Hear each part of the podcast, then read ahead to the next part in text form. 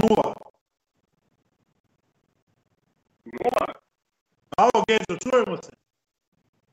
Čujemo se, šta ove odbrojave, neka je nova godina. Evo nas live u dakle, prvom kotačevom XU reportu. Sa nama je Andrej Koroljev, Geđo, koji je davno, još davno otišao iz Pule u Beli svet, studirao u Londonu i sad živi u Zagrebu. Geđo, da li si ti jedan od onih istrijana koji se ponosi na svoje porijeklo? Nego šta? Apsolutno. A na šta bi se drugo ponosio? A reci mi kako to da nosiš, zašto nemaš dres od Istre umjesto Liverpoola? A, nema ga u trgovinama. Trgovine sportskom garderobom su zatvorene i onda se ne mogu kupiti dresovi Hrvatske nogometne lige koju ja iznimno poštujem i cijenim. Ok, ako budeš imao problema, nabavit ćemo ti ga ovdje. E, da, da, baš bi volio.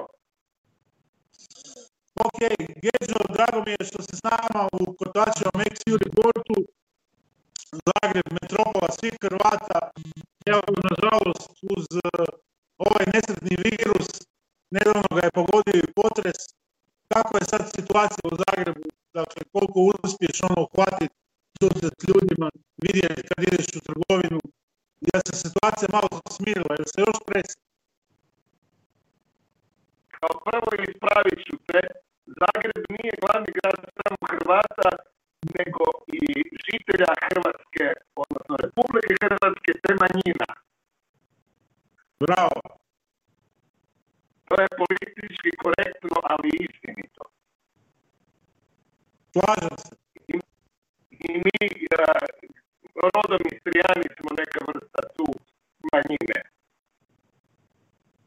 Ali napredna manjina. Apsolutno napredna inteligencija se to nekad zvalo. E, super. Reci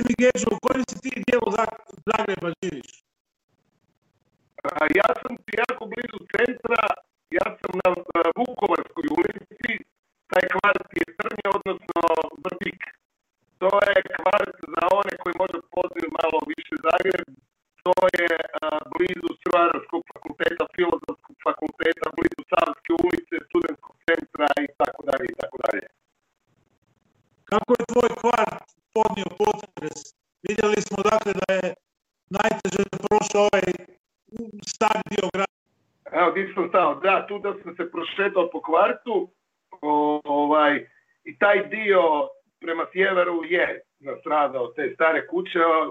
Jedan dosta čuveni kafića Limbu koji su takvi puležani, ali cijela napredna inteligencija ovog grada izlazila. Ta kuća je podosta stradala, bočne strane su razrušene, zidovi su otpali na ulicu i, i ovaj, sam centar je podosta stradao jer znamo da su to zgrade koje su građene još oho, za vrijeme Austro-Ugarske i nije se ulagalo baš u centar grada što mogu apsolutno odmah reći i pokazati prstom na gradonačelnika Bandića, jer dok se ulagalo u fontane i ostale da evo, se poslužim i, i malo vulgarnim jezikom pizdarije, koje nisu potrebne ovom gradu, bar ne u ovo vrijeme.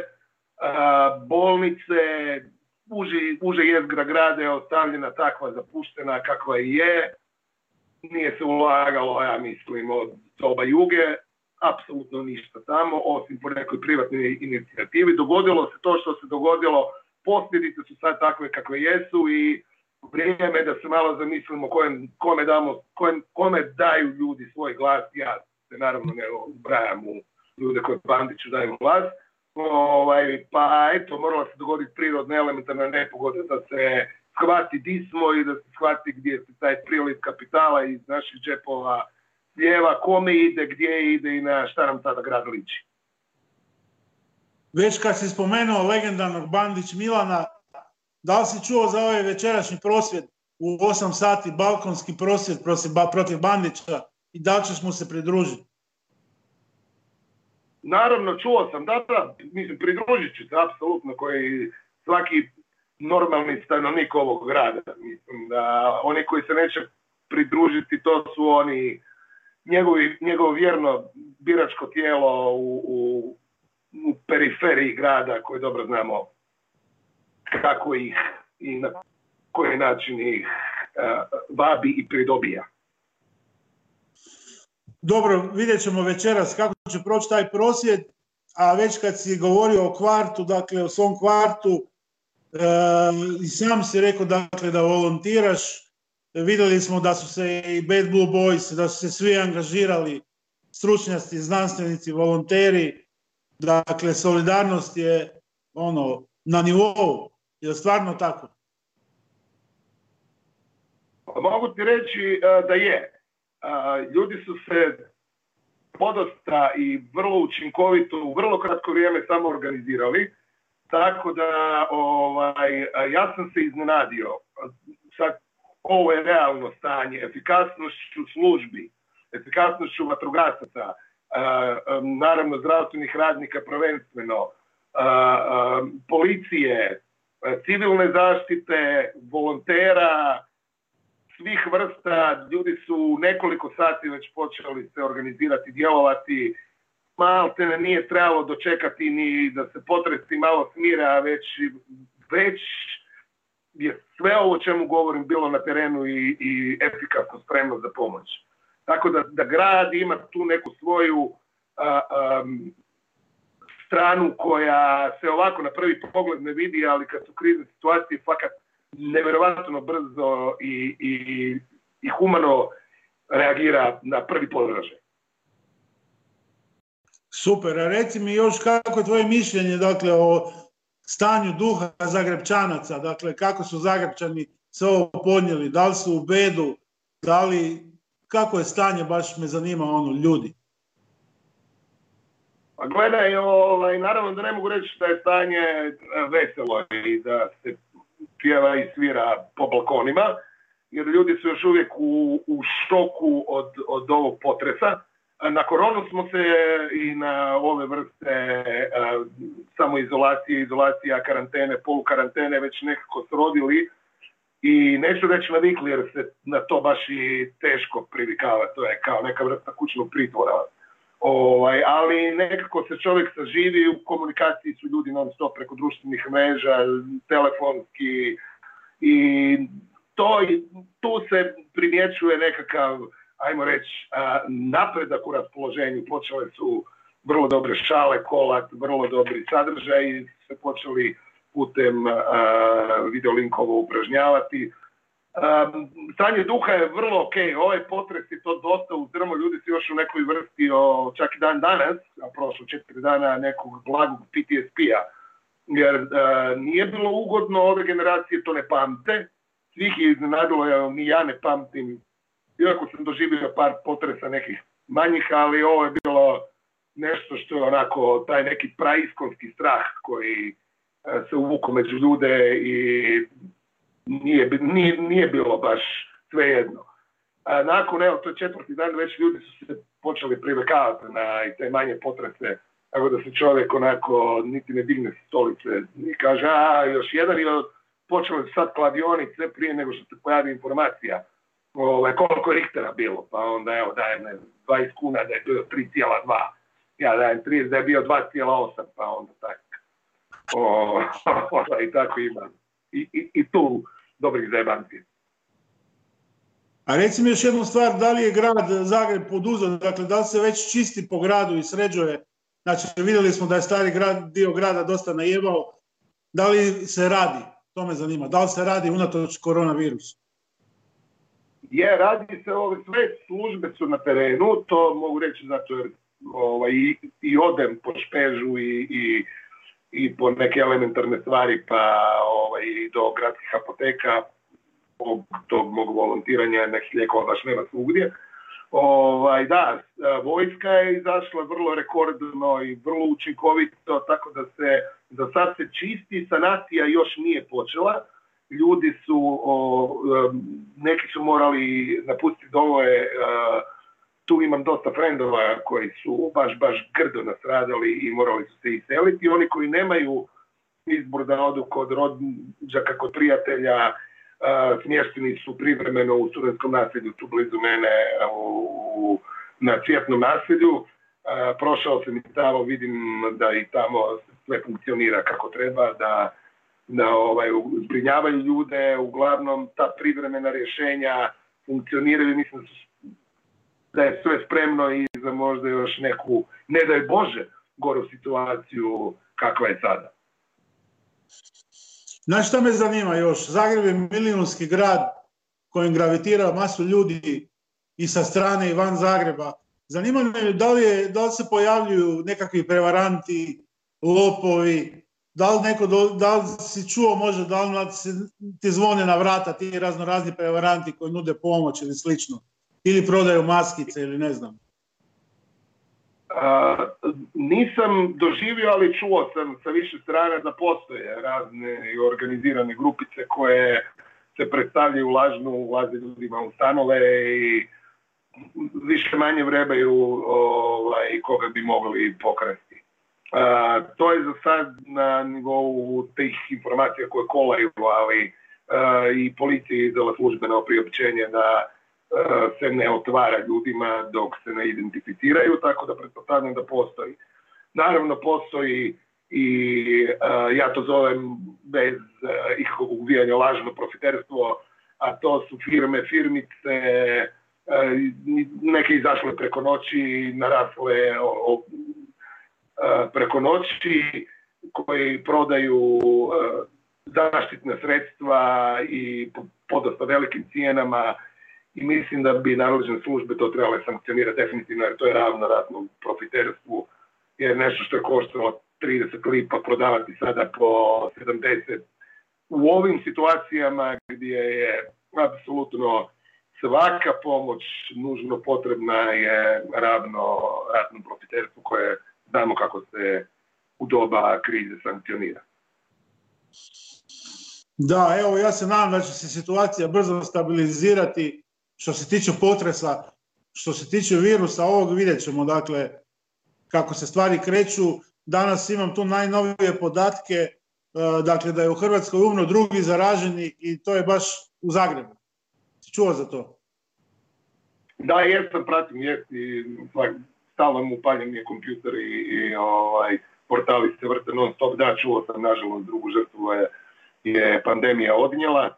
Uh, radi se o starijoj osobi, one su više izložene, ovaj, više osjetljive na, na virus nego, nego mlađi ljudi, ali eto sad trendovi nekako stagniraju pa se nadamo da će ovih dana to ići nekako na bolje. Ljudi su se počeli pridržavati, mada koliko čujem ima još puno pod znacima navodnika nestašluka, organiziraju se takozvani korona partiji skriveni po stanovima, neke birtije rade pod ključem, što mislim da fakat u ovo vrijeme nije, nije, nije, nije trenutak za, za, za takve eksperimente, jer ovo, evo, mogu reći da nije nikakva zajebancija, nije nikakva šala i, i treba se apelirati, evo, koliko god mogu i ja kao o, građani grada Zagreba da se ljudi fakat probaju samo kontrolirati i, i, i, i poštovati ono što se kaže jer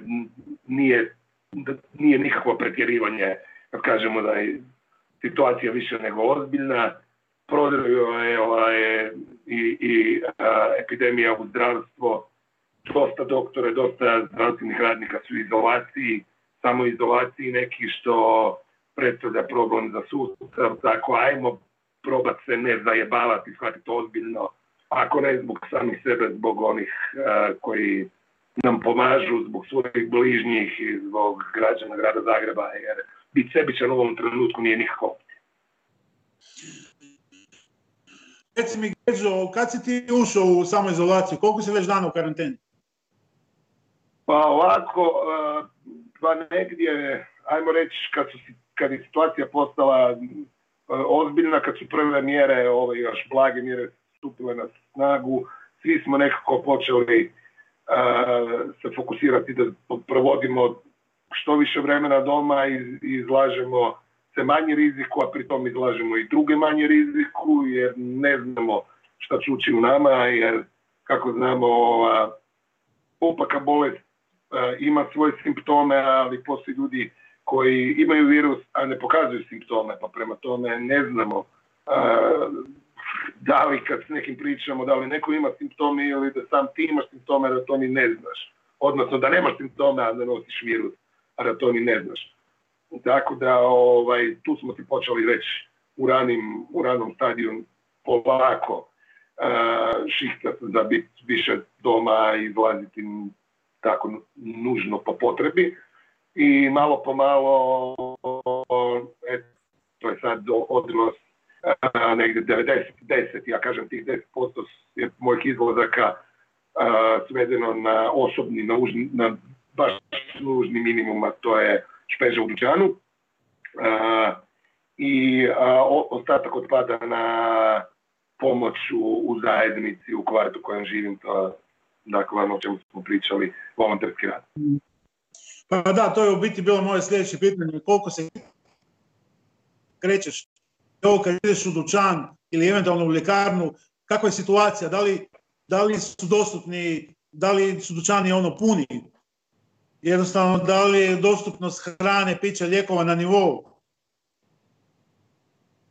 E, je, e, većinom svega ima, u dućanu ne vladaju gužve, to je vrlo važno spomenuti, ljudi e, se drže pravila, dakle u velikim dućanima ne smije biti u, u isto vrijeme više od 20 ljudi, čeka se vani na distanciji od 2 metra, E, unutra postoje obavezni dezinfekcijske sredstva sa kojima se e, peru ruke prije samog ulaska u dućan. Ljudi su e, disciplinirani, pridržavaju se toga unatoč vremenu kao što znaš snijeg u kiši i, i, snažnom vjetru. postoji evo, neka vrsta samodiscipline i to je vrlo lijepo za vidjeti. Naravno, uvijek postoji razno raznih iznimaka ali to je dosta rijetko koliko vidim. A, što se tiče samih namirnica, ima svega. ono što fali, a to kronično fali u cijeloj Hrvatskoj, koliko vidim i čujem, a to su zaštitna sredstva, maskice, rukavice i sredstva za dezinfekciju, ali nadamo se da će to isto uskoro biti dostupnije, ali ljudi se snalaze pa miksaju doma vodke, džinove, sve isto alkohol sa vodom i je, tako se dezinficiraju što iznutra, što izvane. Vrlo lijepo. Reci mi kako je tebi osobno pala ta samoizolacija? Društven si, ovaj- društven si čovjek, isto koji mi, ono, voliš se družiti s ljudima. Kako ti pada ovo, ovo, ovo asocijalno vrijeme? Pa gledaj, ovaj, za, sad, za sad neću se pretjerano žaliti jer iskoristim to vrijeme da pohvatam neke zaostatke. Neš. Sad imam tu dosta posla oko prijave mojih budućih projekata na, na fond Havca i onda rokam po tome svakodnevno po više sati. Završavam scenarije, prijave i koristim kreativno vrijeme ostatak vremena je li, znaš, tu su društvene mreže, opet nismo izolirani, nismo u srednjem vijeku. naravno, znaš, tu su opet neke rupe, filmovi, serije koje nisi pogledao, knjige koje nisi pročitao, njuzu koje nisi slušao. I, znaš, dan vrlo brzo prođe kad si tako nekako proaktivan i ne, ne misliš što je. To je vrlo bitno, ne, biti stabilo i nekako se sam tu napraviti neki dnevni plan onda ti je, onda ti je većinom lakše. Ako bauljaš i ne znaš šta ćeš sa sobom, onda ljudi upadnu u krizu, to je istina. Ako baš nemaš, nemaš šta raditi dosta svega, u svom stanu uvijek imaš nešto za počistiti, popraviti neke sitne popravke, presložiti ploče, ako ništa drugo. A, a ovaj, za sad nije neka kriza, psihološki ne osjećam. Dobro, reci mi Geđo, ovako ti si, dakle, baviš se filmom, filmski se režiser. Šta misliš o budućnosti filma? Dakle, ako se ova kriza preživi, ako film preživi, kako bi on mogao izgledati u budućnosti, da li će biti nešto drugačije u ovoj filmskoj industriji ili će se sve vratiti na staro. Šta kažeš?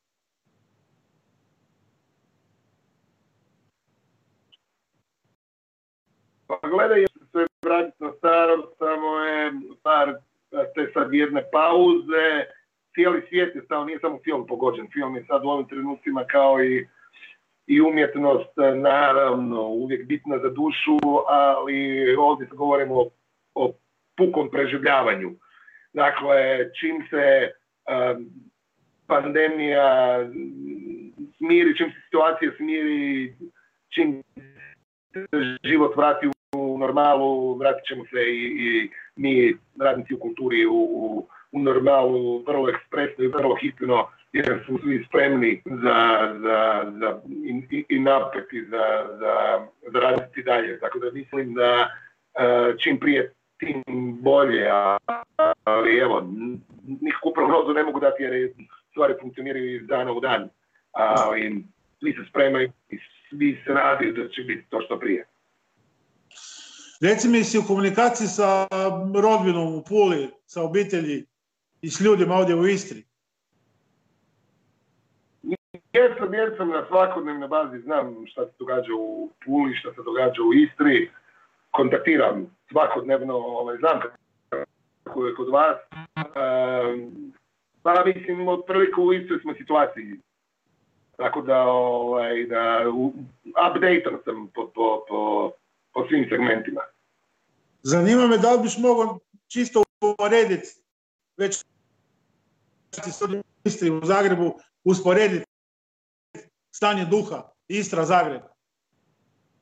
Pa ja mislim da je sad svima nama isto bili, bili smo na početku zatečeni, evo sad se privikavamo na to. Mislim da nikom nije ni lakše niti teže, svako se nosi neko na svoj, na svoj način i po duhu ljudi sa kojima razgovaram mislim da je veliki optimizam prisutan i, i dobro podnosi situaciju kako poležani Istrijani, tako i mi ovdje. Sad se gradovi više ne razlikuju po broju stanovnika, jer na ulicama nikog nema, ništa ne radi, ništa se ne događa. A, Zagreb je isto sada pust grad, iako je milijunska metropola u kojem sadržaj na, u normalnim situacijama na, dnevnoj bazi njih ima stotine, možeš svakodnevno i svakonoćno birat e, desetina mjesta koje hoćeš posjetiti od zabavnih do kulturnih, do sportskih, sada toga ničeg nema. Dakle, ovaj, koji se više ne razlikuju da što ili nema nešto, sada svugdje nema ništa i tu smo naši. Bitan je optimizam, bitan je duh, ali mislim da nekako guramo u tome. Dobro, smo te pratili, postao si pravi influencer na Facebooku, da li si još uvijek, e, da li je, ti je Facebook primaran ili si na još nekim društvenim mrežama, a da ne znamo? Misliš da li sam uh, Instagramuša ili Twitteraš? Nisam, ne. Znamo sam na Facebooku. Znaš, imaš onu poruku, ovaj, ti uh, Instagrami uh, za klince, a tako oni kažu da je Facebook za starce. I onda, ovaj, kako sam ja tako pripadnik, recimo, još uvijek se volim nazvat, srednje generacije, ovaj, ovdje sam na Facebooku. A, e, ta fora sa influencerstvom, to je apsolutno čisto zajebanci, ali gle, nisam profitirao od toga, mada su me ponudili par puta sa kafeom bez da platim u, u lokalnim kafićima. Hle, čito sam te u već, večernjem, ćeš popiti šta? A, onda šta će popiti u kafe? Jer je ujutro, popodne ništa ni ne radi sad više ne radi ništa, tako da ti više niko ne može ni ponuditi ništa. Znaš imaš potpuno pravo, nedavno sam, znači moja nečaka, čerka od mog brata i ja je pitam je, dobro, šta ti, di ti je Facebook? A, kao Facebook je za starce, ja sam ti na Instagramu. znači, mi, starci, to. mi starci smo osuđeni na Facebook, a? Pa dobro, to mi je drago. Jel manje, Reci mi... onako, kad gledaš, manje je štupideca po Facebooku nego po tim eh, Instagramima. Dobro, ajmo se malo prebaciti na medije. Znaš šta me zanima? Ovaj,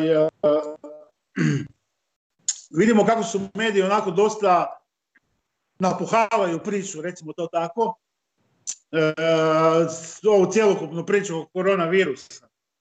Ali da li će to utjecati na nekakvu budućnost televizije, recimo reklama, sam si radio i reklame za televiziju, da li imaš neku svoju teoriju u kom smjeru bi se u budućnosti mogla razvijati televizija? Pa znaš, Sa ovako, prvo ću se osvrnuti ovo tvoje napuhavanje. Gle, ja jako rijetko pratim televiziju, ovaj, osim nekih nogometnih utakmica uh, i sportskih događanja, ovaj, jer je televizija i ono što ona nudi malo pase.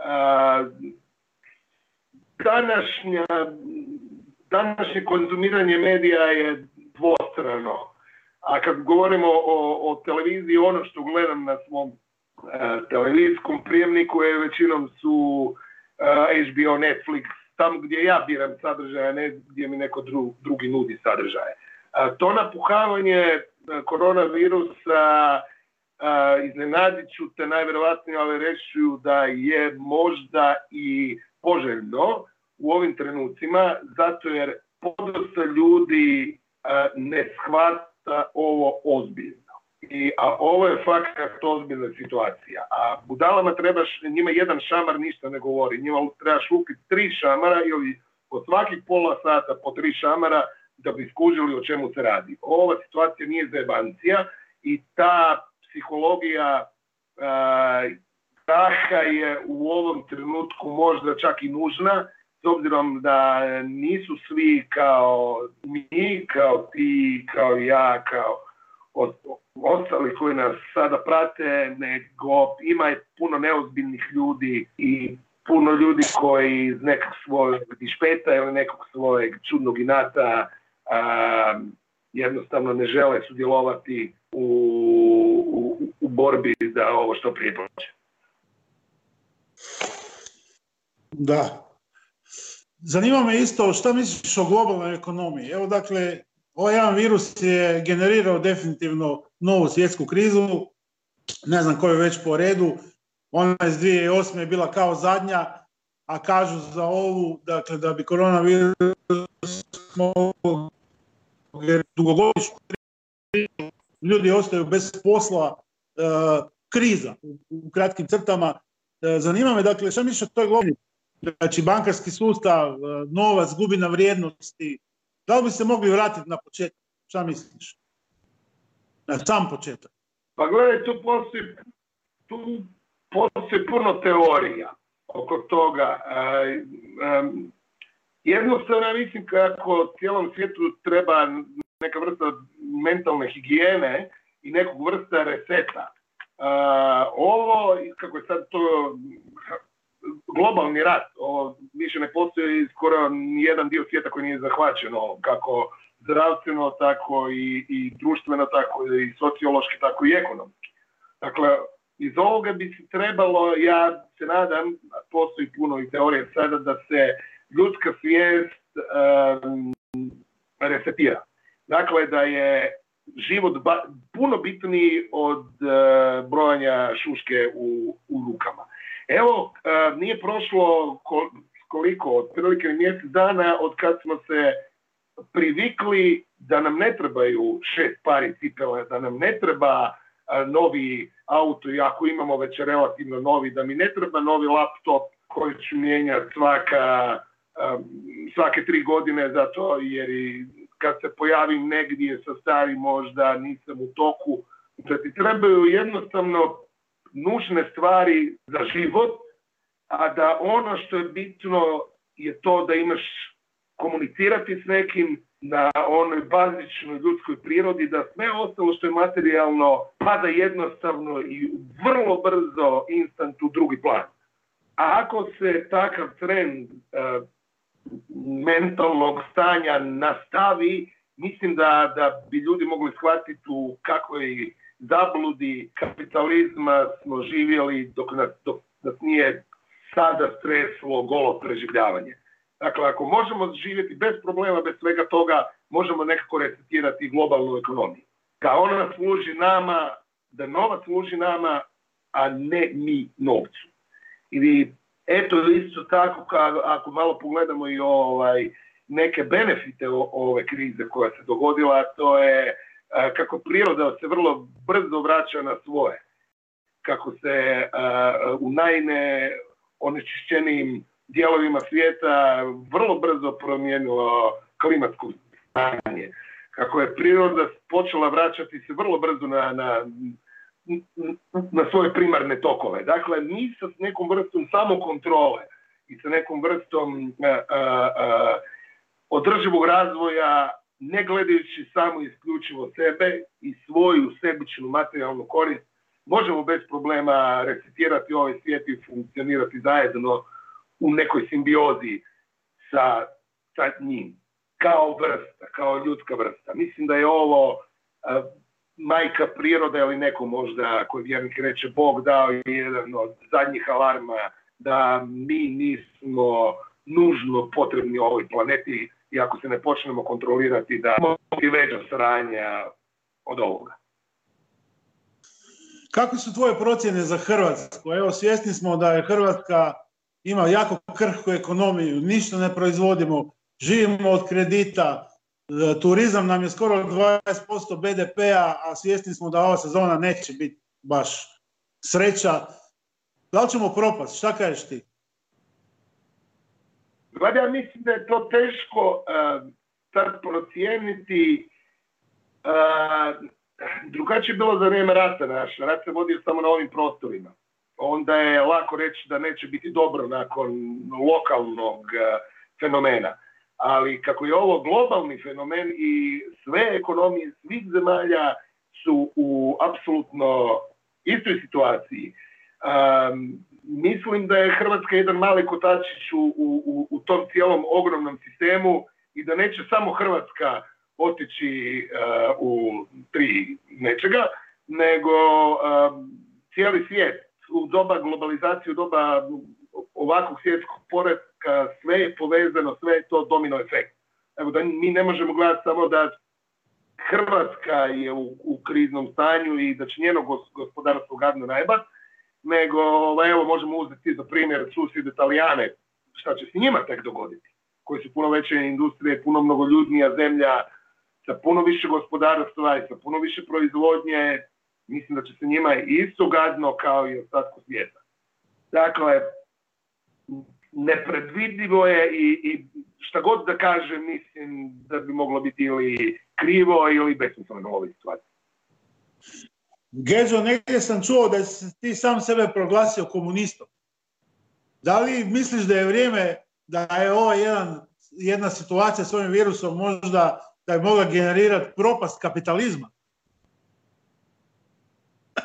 Pa ne, gled, to nisi ja sebe proglasio komunistom, to je bila šala na Facebooku kako svi ovaj, a, bježe od toga a, da kažu komunist Znaš, ili je to postala apsolutna uvreda za, za ono, ko da ti neko kaže, znaš, ti si džubre, govno, smeće, kao komunist. Onda sam ja u jednom svom statusu napisao na Facebooku, evo, ja sam komunist, baš me zanima da vidim šta će mi se sad desiti. I onda sam tako odbrojavao, gle, sad vremena je prošlo, ništa nije dogodilo, znaš, dva sata, gle, niš, dva dana, niš, ej, ljudi, ja sam komunist. to je bila čista zajebancija. Ovaj, iz mog e, svjetonazorskog uvjerenja, ja jesam djevičar, ja mogu reći da sam socijalist. Komunist e, ne bi mogu reći jer je e, komunizam dosta davno pokopan i kao ideja i kao sistem i društveni poredak, ali mislim da ova vrsta neoliberalnog kapitalizma je prije ili kasnije trebala biti os... morala, moralo se nešto dogoditi sad da li je to pandemija virusa ili samo urušavanje, nešto se moralo dogoditi da se uh, to ili dupkom izokrene. Neću reći za 180 jer je to nemoguće, ali uh, promijeni da li iz temelja ili sa vrha uh, ili da se samo uruši. Kako samo urušavanje nije dogodilo svih ovih godina i stoljeća, eto, sad ova pandemija je pokazala sve slabosti u, u neoliberalnog kapitalizma i definitivno će on biti natjeran da, da se modificira i prilagodi nekom novom svjetskom poredku, nekom novom mentalnom stanju i nekom, nekom, nekoj novoj samosvijesti. Mislim da će to biti, ali ne znam u kojem obliku, mislim da to ni najveći svjetski gospodarski umovi, a isto tako i filozofi ne mogu još točno predvidjeti što će se dogoditi. Možda je u tome neka draž da vidimo kako će se kapitalizam kojeg poznajemo danas ponašati i kakvu vrstu transformacije, metamorfoze ili poništavanja će doživjeti. A reci mi šta misliš, e, kako će se kultura u Hrvata dalje razvijati, pogotovo nezavisna kultura. Idemo da država, evo, počela je nešto, kako cijeniš te nekakve napore države isto da pomognu? Gle, iskreno, e, kad imaš, kad imaš zemlju e, koja je budžet ukupni za kulturu 0, ne znam koliko je sad 0,2 ili 0,3%, onda je smiješno o tome uopće govoriti. Dakle, kultura će sigurno preživjeti jer preživljava i ovako i onako niz, niz, niz godina na prosječkom štapu. A, kultura se radi volonterski, svi radnici kulturi su korak do već desetljećima do kopanja po kontejnerima i skupljenja plastičnih boca. Tako da kultura se radi iz, iz ljubavi, ne iz materijalnog dobitka.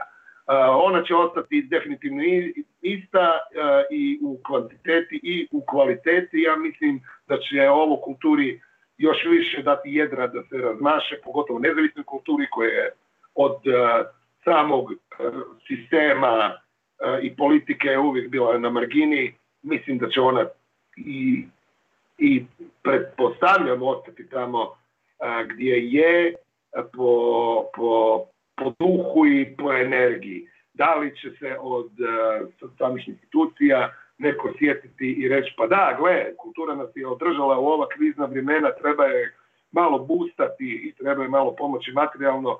To, nažalost, u ovih svih godina od, od neovisnosti nismo doživjeli, pa bilo bi lijepo kad bi se to dogodilo da ljudi malo odahnu.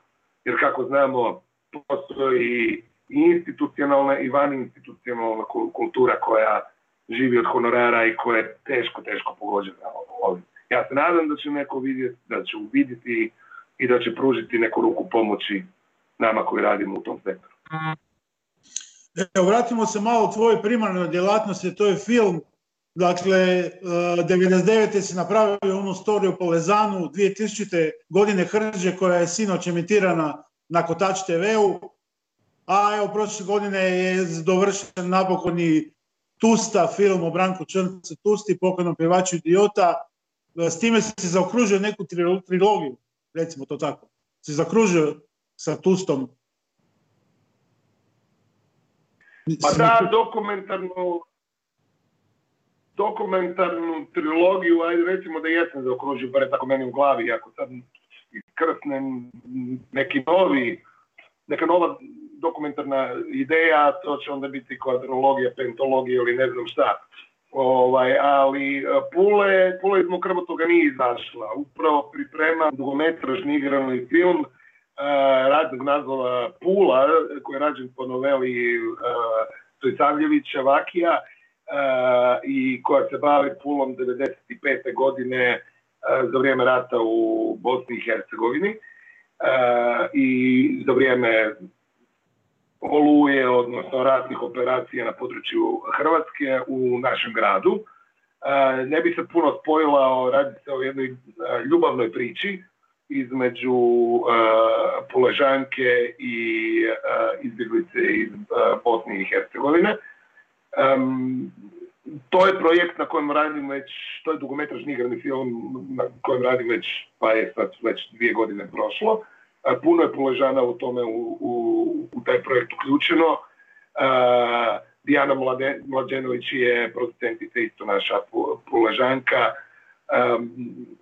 dosta, dosta ekipa i gro ljudi će biti angažirano na samom projektu. Prošli smo razvoj scenarija, konkarta, razvoj e, projekta i sada apliciramo na, na sufinanciranje, odnosno na dobijanje za izradu filma. Eto, to je jedan od projekata na kojem intenzivno radim i nadam se da ćemo unutar svim ovim dočekati prvu klapu u našem gradu vrlo skoro. Vratio bi se još samo jedno pitanje vezano za Tustu. Kako si zadovoljan filmom? Evo, vidjeli smo da je dokumentarac o Tusti pokrenuo jedan svojevrsni revival kud, idiot, kud idiota glazbe, kud idiota u cijeloj Hrvatskoj, a i u regiji. Uh, jedan band koji je definitivno iznimno značajan dakle, za ovu regiju i za samu Hrvatsku. Kako si ti kao autor zadovoljan sa filmom i sa prijemom kod ljudi? Pa gledaj, pitati me da li sam zadovoljan ka, sa, sa filmom je dosta zahtjevno pitanje, zato naš autor je zadovoljan, ali nikad nije savršeno zadovoljan. Uvijek kad radiš nešto primjećuješ da je možda moglo biti i bolje i nekako kako je taj proces jako dugo trajao, emotivno malo i otupiš jer si previše u tome. Možda i čak i ne vidiš neke stvari koje, koje bi neutralni i, i te vidio i osjetio. A ovo, ova druga stvar je nevjerovatna. Ja paket nisam očekivao da ćemo napraviti u cijeloj popularno nazvanoj regiji toliko veliki boom i toliko veliki uspjeh. S obzirom na broj uh, fanova i broj ljubitelja uh, kod idiota, uh, glazbe, poruka, svjetonazora, očekivao sam dobar i, i, i, ajde recimo u, u, tim džirevima te rock and roll i filmske publike pozitivan respons. Ali da je e, film postao prava bomba i da je punio kinom dvorane od Triglava, od Vardara pa do Triglava, da igrao u redovnim distribucijama, u cineplexima i, i da je non stop bio u same brojke, pokazuje koliko ljudi gledalo svih generacija, apsolutno svih generacija, da se tražile za premijeru karte više.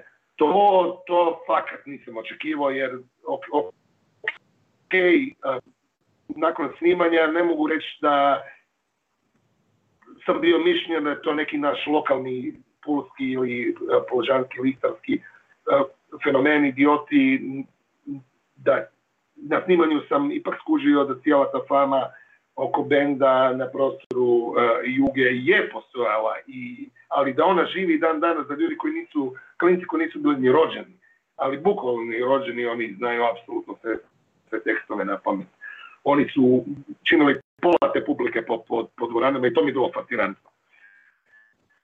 Reakcija kako ljudi gledaju film, jer kako sam ja film na snimanju u montaži milijon puta pogledao na premijerama, na testnim projekcijama, ja sam gledao većinom kad sam bio prisutan publiku kako reagira. To je potpuna tišina, tu niko ne prčka po mobitelu, to niko ne, niko se ne diže otići do WC-a, ili strpe ne, bi nešto propustili. Za, fokusirani su i hipnotizirani onom onim što se na platnu događa. Sama ta iskrena reakcija nakon premijera, ti gromoglasni pljeskovi i ti, ti, te iskrene suze, ti, ti, ti feedbackovi koje smo dobijali od, od, od ljudi u svakom gradu, od, od kojem je igrao, to je, to je, to je bilo nevjerojatno. To me najviše pogodilo i tu sam onda skužio kako je sve to o čemu smo pričali, što to uključuje ne samo band uh, i ne samo glazbu, nego već, već, već puno, puno, puno, puno šire u svim segmentima je došlo do ljudi i ljudi su reagirali onako iz duše i srca i to je to bilo apsolutno najveća satisfakcija. Gežo, reci mi sad pred krajem ovog našeg razgovora, da li planiraš povratak u Pulu? Evo, već kad smo kod Pule imaš jedan pozdrav od Gorana Legovića, Goran Legović je član Kotača i Edus Pleštima, pozdravljate i e, pita i on da li se misliš vratiti u Pulu? Pozdrav, pozdrav Goran Legović, ovaj pita ga da li spava dobro, da li dobio novi krevet, toga pitanja. On zna o čemu će, o, i šta radi u tom krevetu. On zna o čemu se radi, da ne otkrijemo tajne uh, u, u, u eter. A kako misliš povratak u Pulu, da se vratim živjeti u Pulu ili? A to ono, da li planiraš penziju i vratiti se u Pulu? Ili je to još daleko? pa ne, ovaj, ja sam mladić, pa penziju još ne, ne, ne, ne planiram. Ovaj, kako znaš, imam stan u Zagrebu, tu živim, tu mi je sad adresa. U Puli sam koliko god mogu biti, e, dođem u Pulu. Ove, stara mi je tamo, mislim, tamo sam doma. Ja ne gledam sad Pulu da putujem u Pulu negdje druge, nego idem doma. Znaš, meni je to još uvijek tako u glavi i uvijek će biti tako u glavi. A za penziju je još rano da reći. Gle, u, u što se a, mog a, profesionalnog života tiče, od kojeg živim i od kojeg, jednostavno, koji mi daje kruh, on je nažalost, a tako je, već godinama koncentriran i centraliziran u Zagrebu. Tako da, zbog mog posla i da hoću, ne bi mogao se preseliti trajno u Pulu, jer ne bi imao izvor prihoda nikakav. Nažalost, takva je situacija već desetinama godinama, to svi dobro znamo, pa eto ja sam se tome i, i, i prilagodio ako se stanje promijeni, naravno da bi više i gravitirao i češće boravio u, u Puli, ali sad je tako kako je, a penzionirat će se nikad. Slušaj, Kotač je pokrenuo, vidio se, dakle, Kotač TV, dobro bi nam došao ovdje u ekipu. A? Pa znam, pa mo, da, može, kad sam tamo, apsolutno bi sudjelovao drage volje tamo, a kad nisam možemo ovako i na, na daljinu dok ne prođe ovaj, ograničenje putovanja iz grada u grad. Sad smo kao u dvije države, kužiš, sad više ne možemo. Ni doći, niti mogu poslati nešto busom, niti, ja doći autom, niti vi tu. Sad je... E, sad smo države u malom. Svaki grad svoja država. Dobro, Geđo, imaš za kraj nekakvu poruku za koji te poznaju i koji te ne poznaju? U da, teškim da, osim to, osim, osim to i tih izlizanih, sad držite se sve će ovo proći što znate da, da, da, da i mislim i da, da budete štabili. Ovaj, zanima me u Puli će sad vrlo brzo sunce, u Zagrebu kako tako, to znaš da nije u Zagrebu baš a, da bude niz sunčanih dana, ali u Puli kad se sad reda proljeće pa to pukne sunce, baš me zanima kakav će fenomen biti. Znaš ono kad smo uh, bili klinci pa je onda postoje onaj termin uh, jaranica, a to je ono kad uh, nosiš majicu kratkih rukava i onda ti ovaj dio ti pocrni do, do tu, a ovo ostalo ti bude bijelo, onako kao boje sira, kao, kao, kao po zimi. Pa je to bila jaranica jer je to bila zezancija na radnike na baušteli kako su obučeni kratke rukave, pa po suncu kopaju krampaju i onda kad se skinu na plažu imaju jaranicu. E sad ta jaranica kad stane to sunce u puni, onda on neće biti tu, nego ja mislim da će biti tu jaranica ovako lagana, koronica u stvari, od maski, kuži, skinut ćeš masku, bit ćeš potrnjen tu, a ovdje ćeš biti ovako, ko, ko razbojnik sa bijelim siratim licem. To je koronica. Bravo. Dragi naš Geđo, jako smo ti zahvalni na ovom današnjem javljanju u novom kotačnom serijalu Report. Krenuli smo naravno iz Zagreba. E, Hvala ti što si odvorio vrijeme za nas i nadam se da se što prije vidimo u Puli na čaju ili kavu. Ja, isto, apsolutno se nadam da se što prije vidimo, jer ovaj, nadam se da ova sloboda kretanja će se brzo ukinuti, jer ovo je fakat onako, ne, neprirodno je da, se ne možeš maknuti iz svog prebivališta, ali evo, i to će proći. Velik pozdrav vama u Kotaču, fakat sjajno radite, odlični akti imate, ja vas pratim non stop. Želim vam nastavak tog rada i mislim da ćete biti sve jači i jači da vas ovo neće potresiti. A, svim puležanima držite se i vidimo se uskoro. Geđo, hvala ti, smrt fašizmu i koronavirus. Tako je. Smrt. Držite se.